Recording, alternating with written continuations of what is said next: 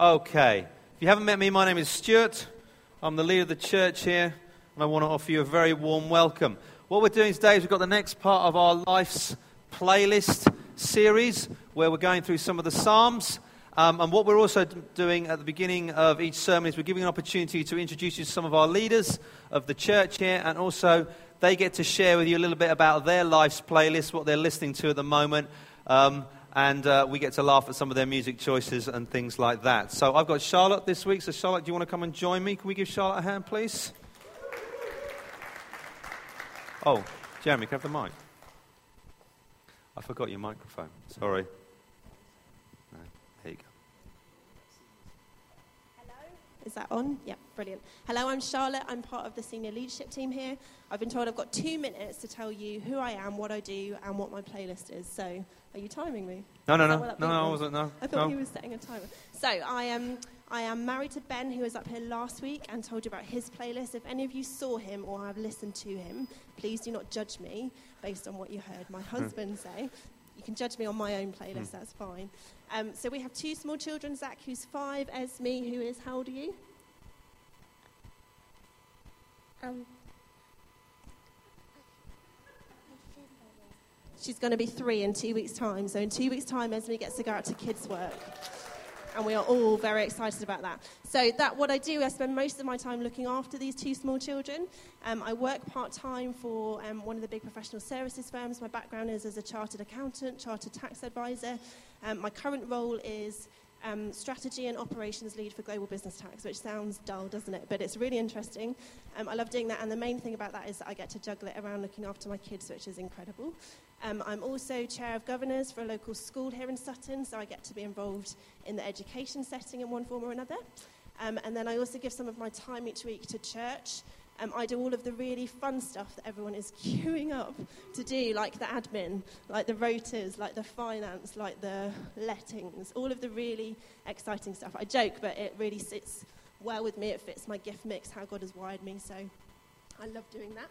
So basically, my life is a bit of a juggling act. So all of the mums out there will be like, yes, I understand, you juggle everything, which sometimes works really well, sometimes it goes horribly wrong, and a lot of the time it's exhausting, but I would not change it. So that is me. My playlist. I um, Ben said last week that he likes music that makes him think, and I was like, no. there are There's too many tabs open on, on my brain at any given time as it is, let alone needing to think about anything else. I love music that makes me want to get up and dance and get up and sing, so I am unashamedly a fan of cheesy pop. Anyone else? Yes, thank you. Particularly cheesy pop from the late nineties, early noughties, which is when I was in sixth form and at university. So anything that makes you want to get up and dance and sing, we love that. We often have dance parties in the kitchen, don't we, with disco lights and stuff. Uh, we also, me, Zach and Esme, listen to some musical soundtracks, so we love The Greatest Showman at the moment. We listen to that in the car and at home a lot. Um, and I love worship music, so more often than not I'll have music on at home or when I'm out and about in the car. Um, I love, at the moment we're listening to a lot of the Hillsong stuff, so I like the Hillsong playlists that are there on Apple Music, and we listen to some Hillsong kids stuff.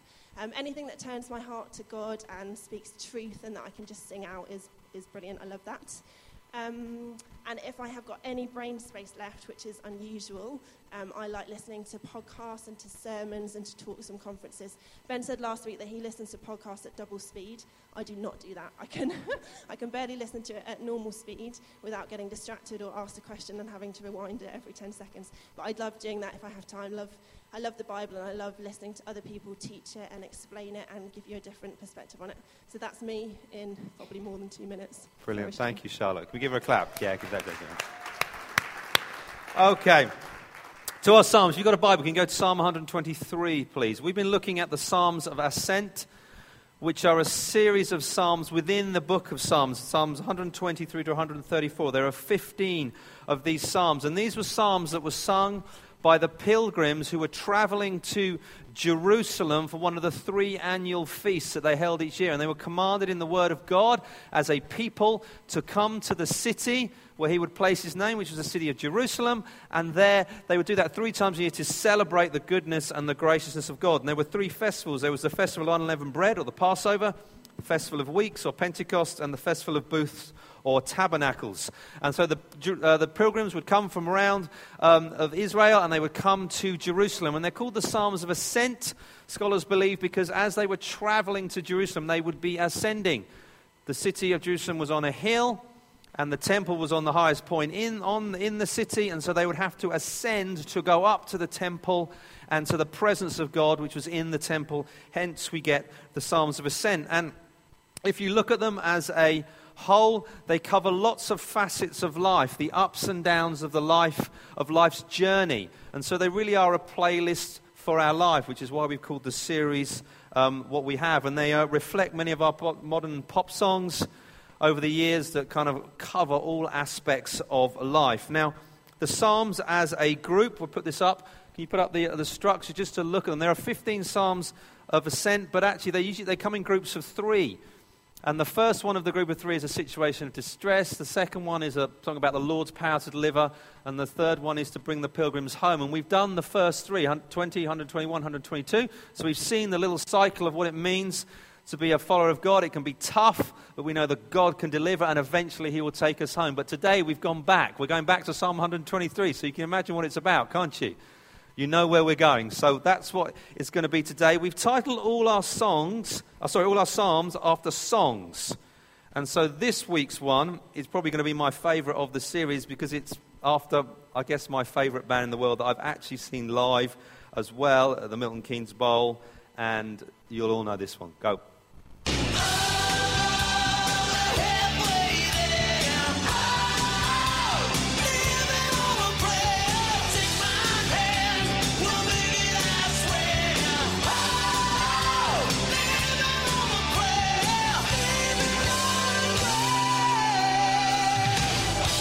Okay, we have Living on a Prayer by Bon Jovi. Anyone going to go for the year?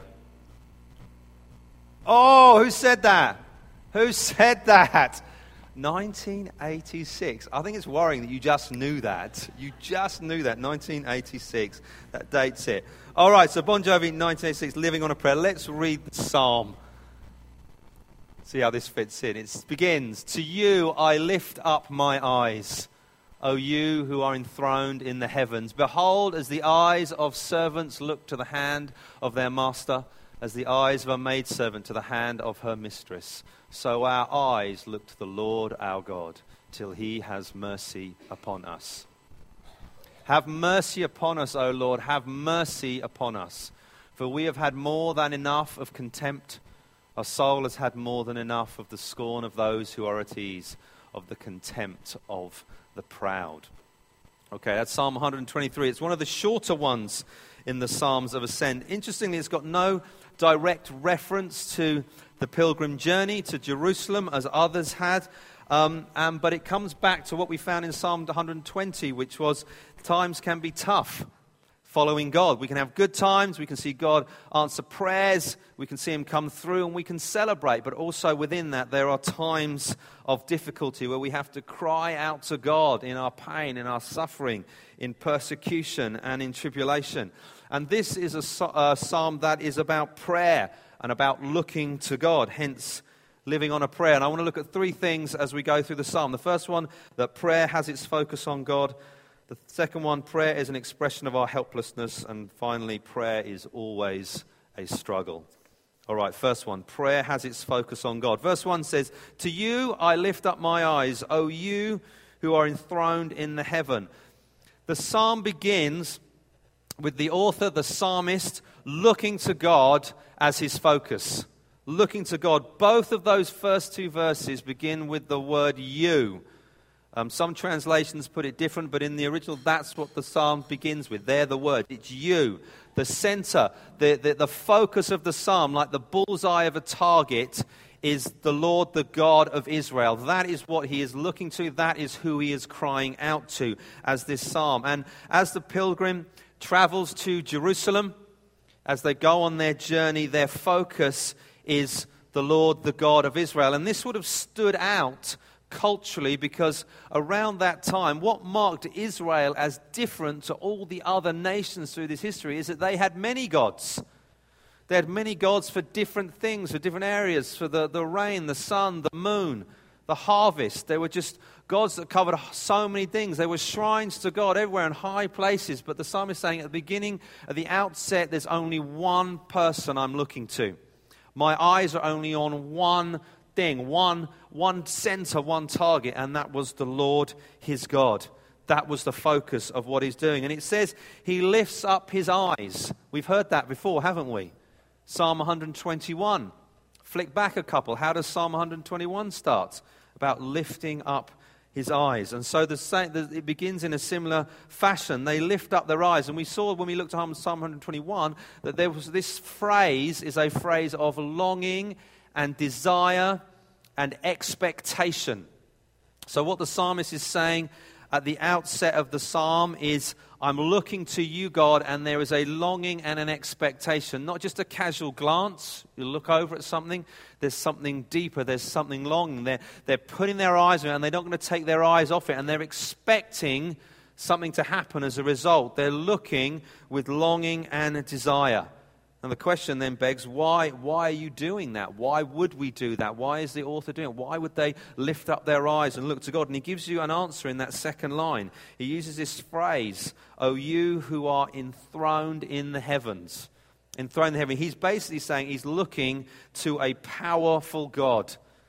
The image there, enthroned in the heaven, is not one of remoteness, like he's way up there, above us, far above us. He couldn't possibly hear us. He couldn't possibly see us. That's not the imagery it's driving at. The imagery of the throne is a, pa- a symbol of power and authority. Earthly kings sat on thrones, and the throne was the symbol of their rule to govern the people. Whoever they were, it was their symbol to make decrees and for them to be obeyed. As they spoke from the throne, that's where their power came from to over life and death, over starting wars, all these things. It came from that point. And so when we look at, when he looks to God and he says, you have a throne, and what you also found about earthly thrones, they were often raised up to give that sense of superiority, that sense of, I am more powerful than you. So if we had a throne in here, the throne would probably be here on the stage, raised up. And the person, the king, would sit on the throne and look down. And he's saying, actually, God has a throne, but his throne isn't even on earth raised up slightly. Where is it? It's raised in the heavens. His throne is in the highest place. You can't get higher than that. All the earthly thrones, they might build cities for themselves and they might put themselves on a throne above their people. But God is enthroned in the heavens.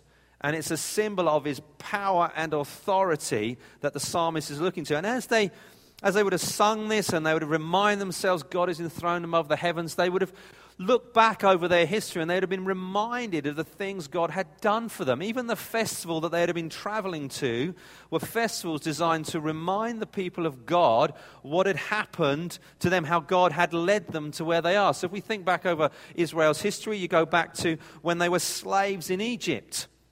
And they were a slave people and they'd grown and multiplied as God said they would. And then Moses comes along, sent by God, and says to Pharaoh, let my people go. And, and, and God, in miraculous power, sends the plagues, you know, about the ten plagues. The people leave, and then you get the, the Red Sea incident where they come, and there's a sea in front, and they're, they're trapped, and Pharaoh and his army behind. What do we do? What does God do? He parts the seas. Miraculous deliverance, destroys the enemy of God's people. Then they go into the wilderness, and, they start, and they're like, we got nothing to eat. And so God sends manna, and he sends quail, and he sends water, and he provides for upwards of a million people for forty years wandering in the wilderness. He provides them with um, food to eat and water to drink, and clo- their clothes don't wear out. And then they enter the promised land. Under Joshua, we looked at that last year, went through the whole of the book of Joshua, and how God's power to defeat his enemies. And we saw that it wasn't Joshua defeating, it was God working through them. God was the author of victory. And he was incredibly powerful. So he defeated all the enemies, drove them out of the land he'd promised his people. And then following that, you get the um, establishment of the kingdom. Under, we've got David, one of the greatest kings of Israel, and his son Solomon, who established the temple and all that. And actually, that's, again, a display of God's power at work. And so as he's looking up, lifting up, looking his eyes to the one enthroned in the heaven, he is reminding himself who is where the power comes from, where his hope is, not in himself, but in something so much bigger, so much greater. And as Christians, as we go through life, one of the most helpful things we can do to walk this Christian life, to walk this journey, is to turn our eyes to Jesus. To always be looking to him, to remind ourselves who he is and what he has done. It's the reason whenever we come together together, we always start with times of singing where we sing about how amazing he is. That's the brief we give the worship leaders. You need to sing songs, lead us in pointing to Jesus. We need to be reminded how amazing he is. And the reason we do that is we are so tempted to put our eyes on other things. We're so tempted to look elsewhere. Life comes in like crashing waves again and again, and so often we put our focus on other things. We put our focus on our problems. Things, these are things that are concerning us, which is not necessarily wrong, they're not necessarily bad, but that's what we tend to look at. We tend to look maybe at our job, which can be all-consuming and going on. Maybe um, family and pressures in the family and children and, and all the things that go on there. They, we can tend to look our, on that. We tend to we tend to run after whatever the latest trend is.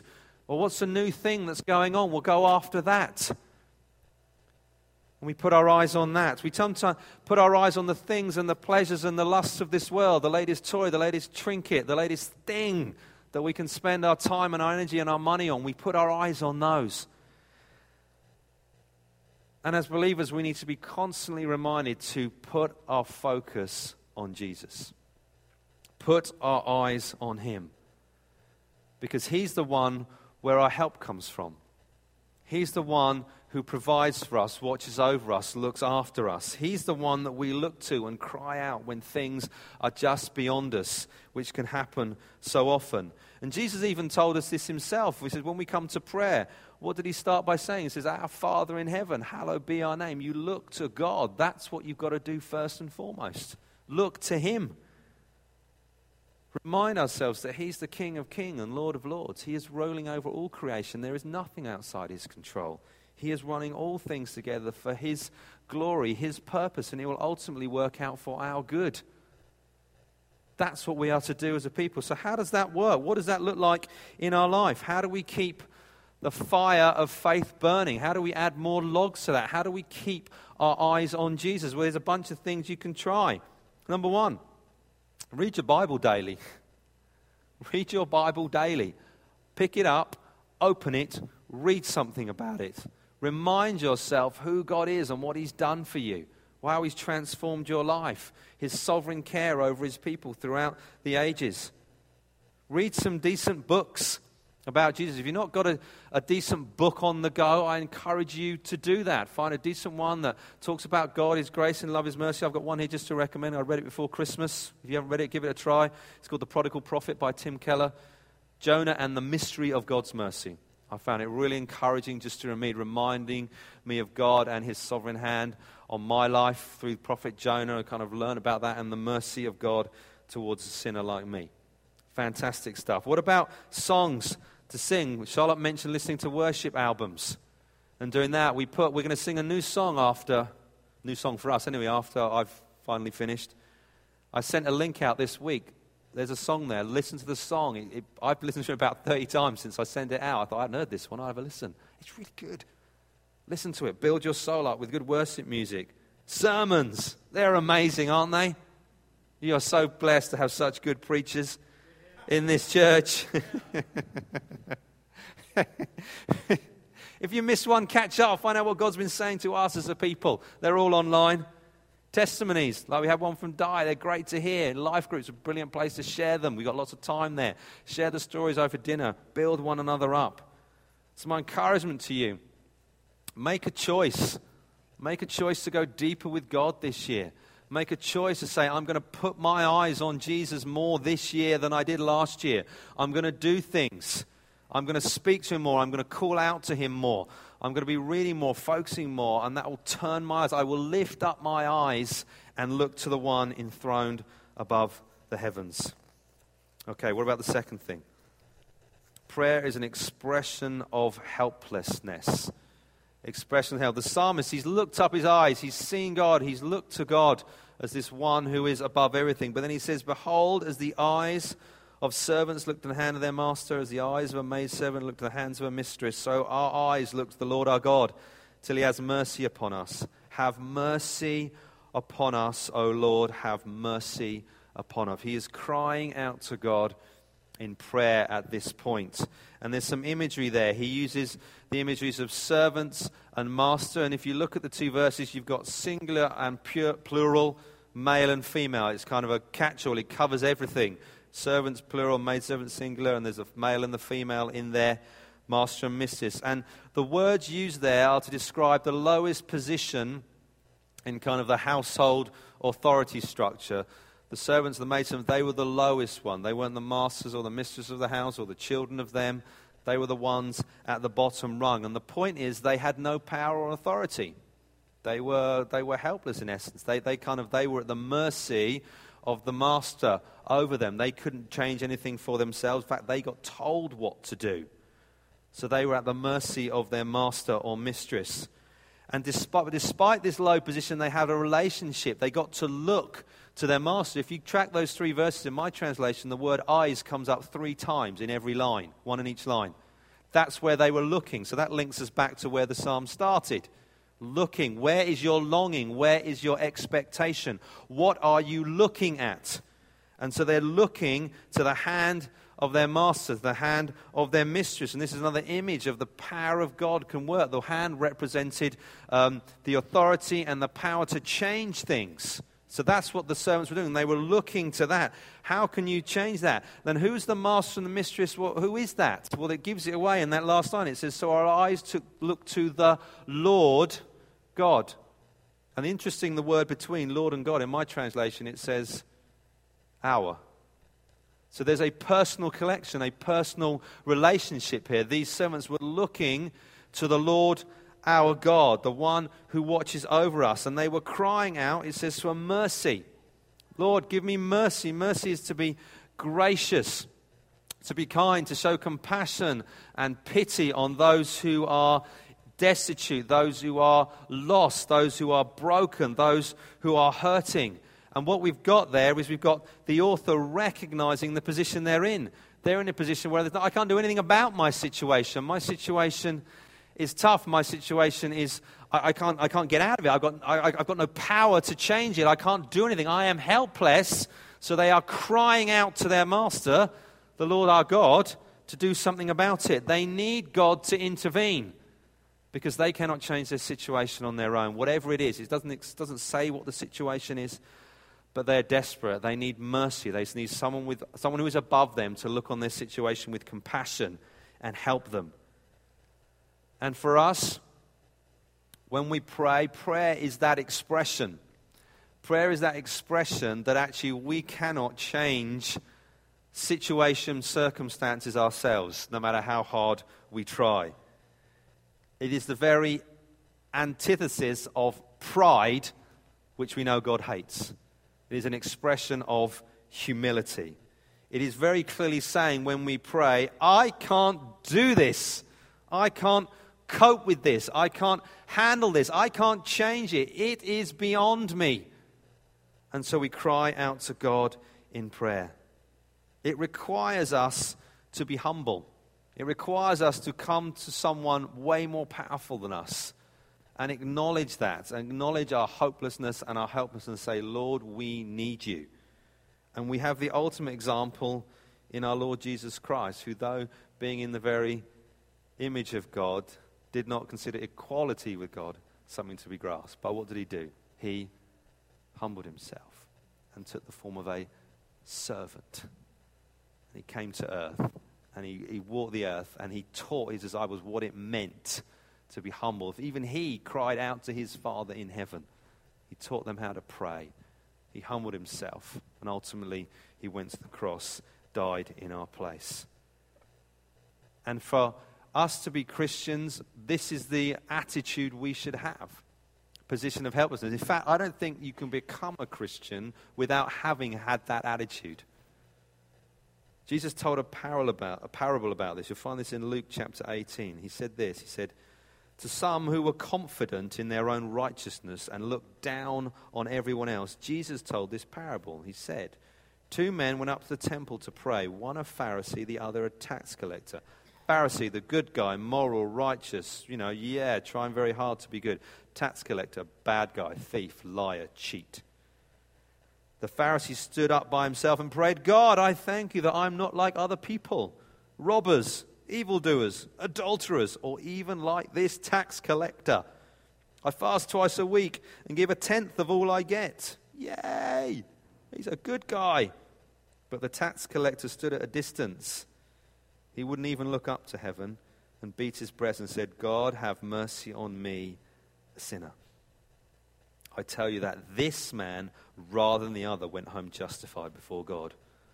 For all those who exalt themselves will be humbled, and those who humble themselves will be exalted. The point Jesus is making is actually when you come to God, we need to come with humility and recognize our sin, our brokenness, our emptiness, our absolute one hundred percent need for Him. Coming to Him like the Pharisee, thinking, I've got it all sorted, I'm not as bad as the other person, is the road to disaster. And we need to acknowledge our hopelessness and our helplessness before God. And the tax collector in that story did that. He cried out for mercy, just like we read in that psalm. He realized that he was beyond helping himself. He needed someone come, to come outside and help him. And it said as a result, he was justified, which is just a byword for, for not guilty. He was declared righteous before God because of his humility. And the Pharisee did not get that wonderful privilege. And that's what happens when you become a Christian. You turn away from your old way of life. You repent of your sin. You recognize your utter helplessness before a holy God, your utter fallenness, how much you've failed and messed up. And you cry out to God for mercy. And he, he is gracious to forgive. But it's not something that just happens at the beginning of our walk with Jesus. It's something that happens throughout our walk with Jesus and should carry on till the end. We so easily forget um, about that moment, and we keep trying. We go back to try and do things in our own strength. I can sort this out. I can work this out. I can make this happen. I'm smart. I'm educated. I've got money. I've got resources. I've got street smarts. Whatever it is, I can get what I need to do without turning to God in prayer. And the reality is, a lack of prayer in our life is a sign of pride and thinking we can do this ourselves. That's what it boils down to. We don't need you, God. We've got this covered. Why don't you go and help someone, one of the more needy people in church? You know the ones, the ones who are struggling a bit more. No, we are all in that situation. We all need it.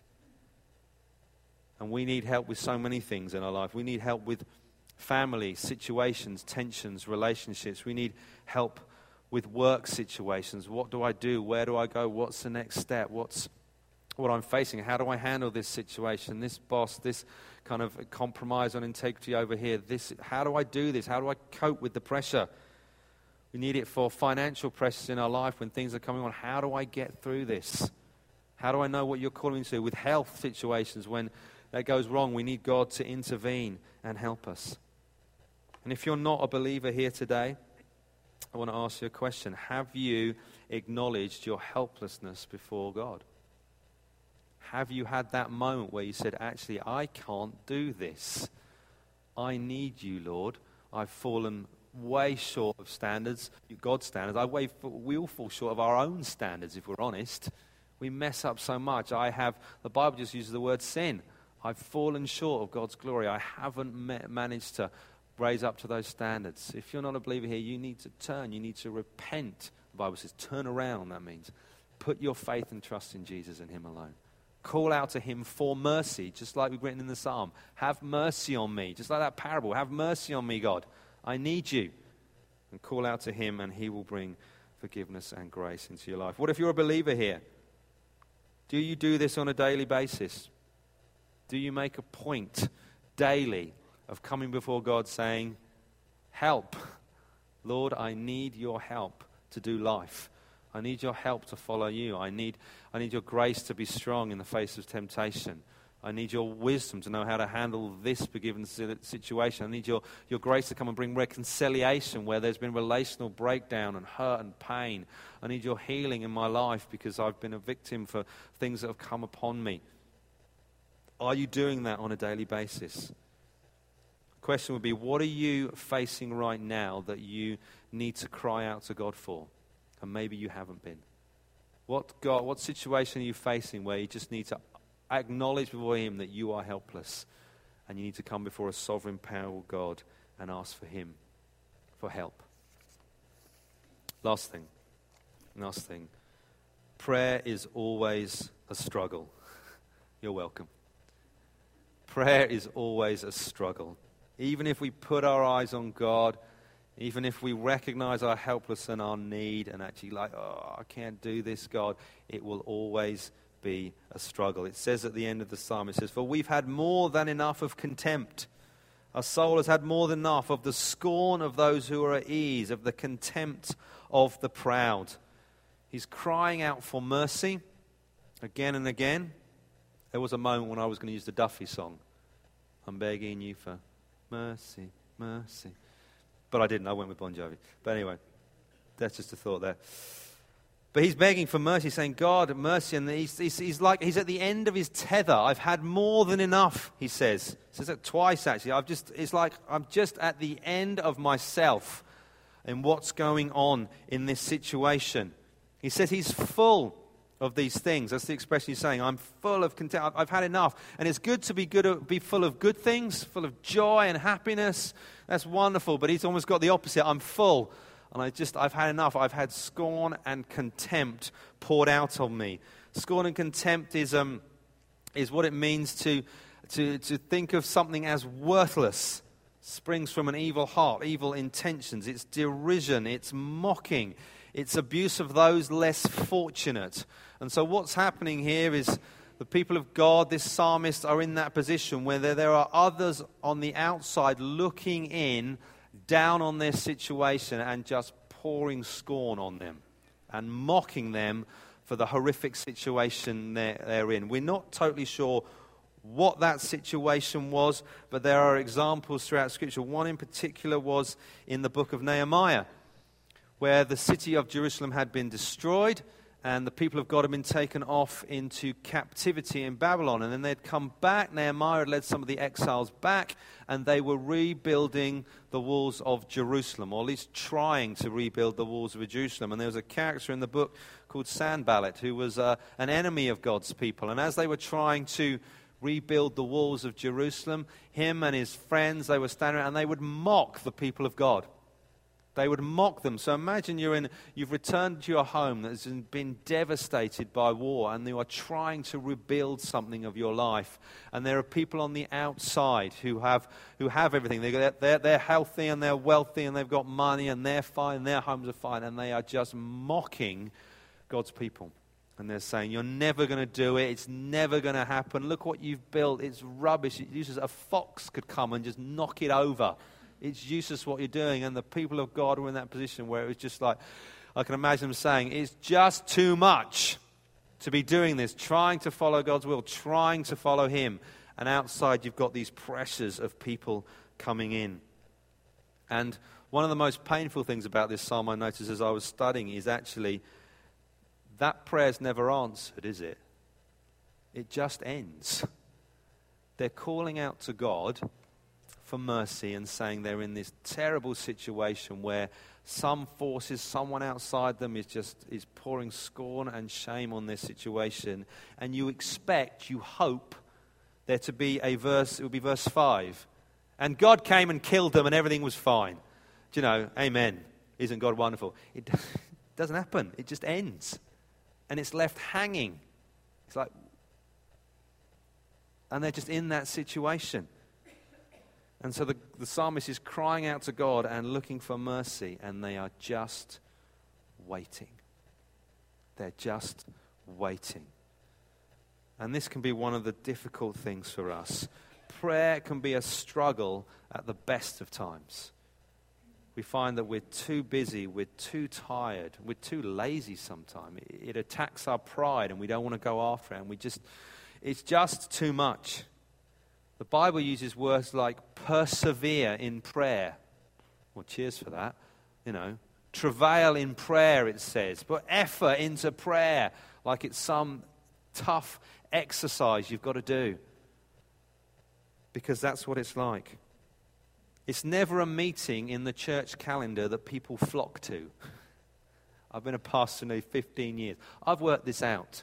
If you say to people, let's come to a big worship knees up, oh, yeah, we got the great band in, hey, everyone comes. If I say we've got a prophet coming and he's going to prophesy every one of you about the wonders and graces of God and what he's going to do in your life, everyone's there, hey, come and pray. Oh, do you know what?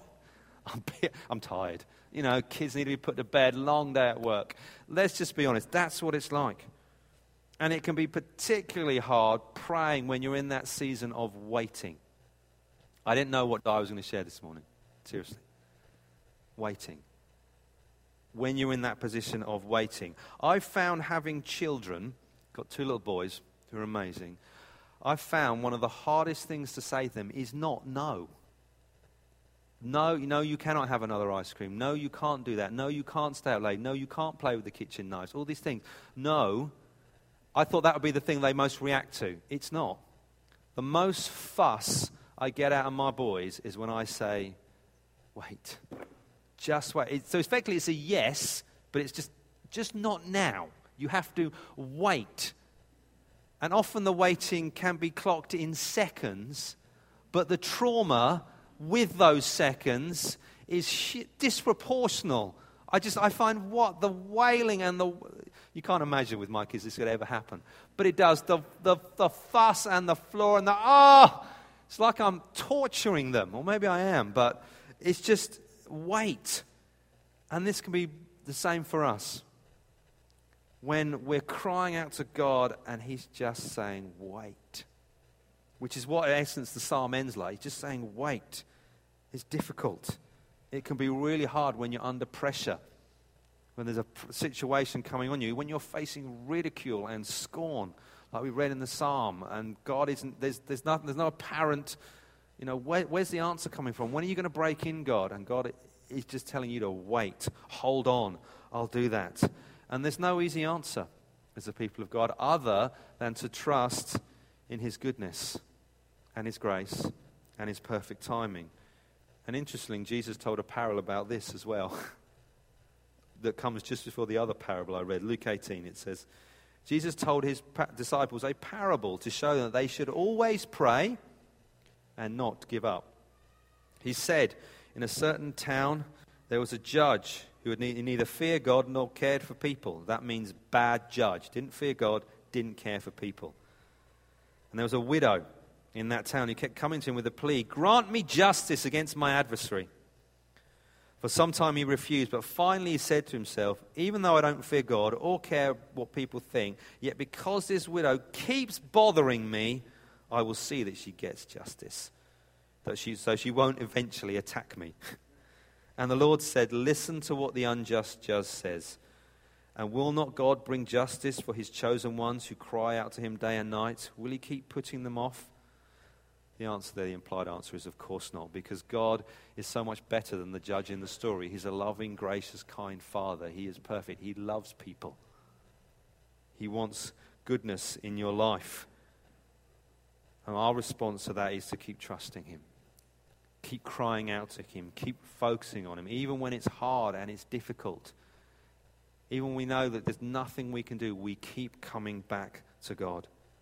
And so as we kind of finish, I'll wrap this up. I want to encourage you with a few things. Make a choice this year to go deeper with God. Make a choice to pray every day, to cry out to God daily. Lift up your eyes to the one enthroned in the heavens and bring your case before him. Bring your plea before him. Bring your concern, your pain, your suffering to him. Cry out to him for mercy. In your life groups, when you gather, every week our life groups gather, they eat, they chat, and then they pray.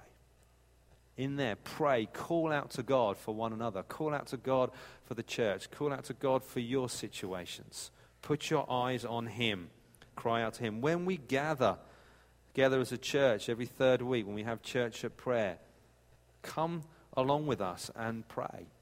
Fight the urge to just bow out, to cop out. It's been a long day. I'm too tired. The kids have been a pain. Newsflash, everyone's going through that every time. It just happens. There's no excuse you can come up with that other people aren't coming up with at the same time. It's tough. Come together and pray with us.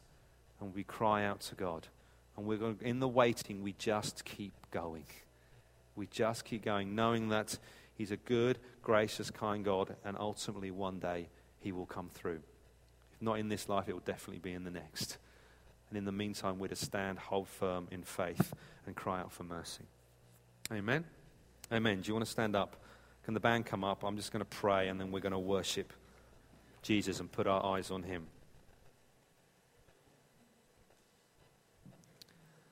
Okay, maybe you just want to close your eyes for a moment. I'm just going to lead us in a little bit of prayer and the band, and we're going to sing. While we're waiting in this first moment, I want you just to take take a, take some time and think about the God who's enthroned in the heavens. Jesus Christ, the King of Kings and Lord of Lords. He's ruling and reigning even now. He is sustaining the all of crea- all of creation. The fact that everything's still moving and everything working is because He's doing that. He is sovereign over all things. He's also aware of all things, which means He knows everything that you're going through intimately. He is not surprised about your situation. He loves you with an everlasting love, and He has power to act. He is not an impotent God. He is the Almighty God that raises the dead to life, that transforms the repentant soul into new creations. He's that God, and He's the one. So lift up your eyes, lift up your head, and look to Him, the one who's ruling and reigning, the one who is just over everything, the Lion of the tribe of Judah, that mighty God, the Lamb who was slain, who conquered sin and conquered death and rules over everything. Now, I don't know what you're facing. I don't know what you're going through. And I imagine there are many things and many situations. And I don't want to belittle them. They can be extremely painful. You will be, some of you are suffering ridicule and mocking and contempt. And you are under pressure at work and pressure at home and pressure in your finances and pressure with health. And I want you to take a moment now to cry out to God for mercy. Cry out to a sovereign God, recognizing that you're hopeless and helpless in that situation. I can't do anything about it, God, but I bring it to you. So I'm just going to give you a moment to cry out to God.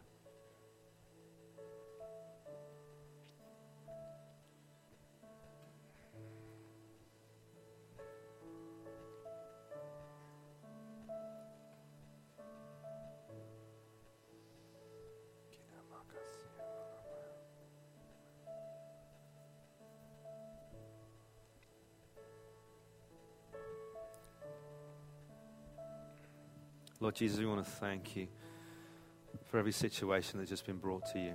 Lord Jesus, we thank You that You are you're aware of it. You're involved with it, Lord. And I pray for us as a people that in the waiting, You give us grace, Lord. Whether You deliver us today, tomorrow, next week, maybe not even in this life, Lord. Lord, we thank You that You are with us always. We thank You that You will always be with us. And one day, soon, when we see You face to face, it will all be gone, all be dealt with. There'll be no more crying and no more suffering and no more tears, and the old order will have gone, and there'll be a new one forever. Lord Jesus, we thank You and we praise You for that. But God, as we wait now in this imperfect, flawed, broken world, Lord, we ask You give us grace to wait, to wait on You as that good, kind, loving Father who watches over His children, Lord. We pray You shape us through these difficult times, shape our character, that we love You more, that we become more like Jesus. We pray You lead us on, Lord God. God's people said.